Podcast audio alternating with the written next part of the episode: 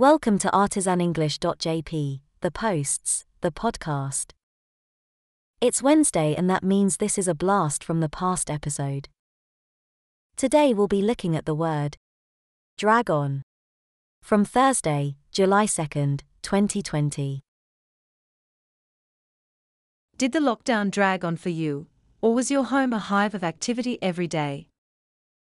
It's incredible because we all wish we had more time, and then when we get it, we have no idea what to do with it.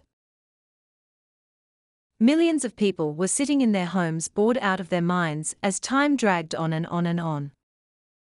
When something drags on, it continues for longer than you want it to, or think it should. The pandemic lockdown felt like it dragged on for many people, but for myself, seeing as I usually work at home anyway, and Wakayama is not a hotspot of infections, it felt like normal life. During pandemics, lockdowns are a necessary evil to prevent the uncontrolled spread of a virus.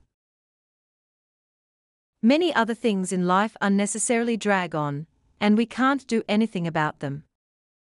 Convocation speeches, waiting for doctors, visits to the Department of Motor Vehicles, checkout lines at the grocery stores, untimely software updates on your computer, phone conversations with your in laws, shopping for new socks with your significant other, rush hour traffic, and tire changes are all things that seem to drag on forever.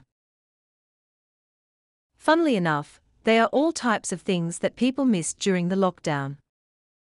The fun stuff passes by quickly, and the things we hate always drag on. Long holidays never seem long enough, but a short commute to work in terms of distance is rarely short regarding time. Unless, of course, you work at home. That is our blast from the past for today. Thank you so very much for tuning in.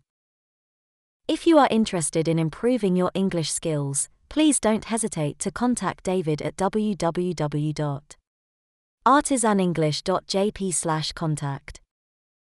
Maintain your discipline and learn something new every day.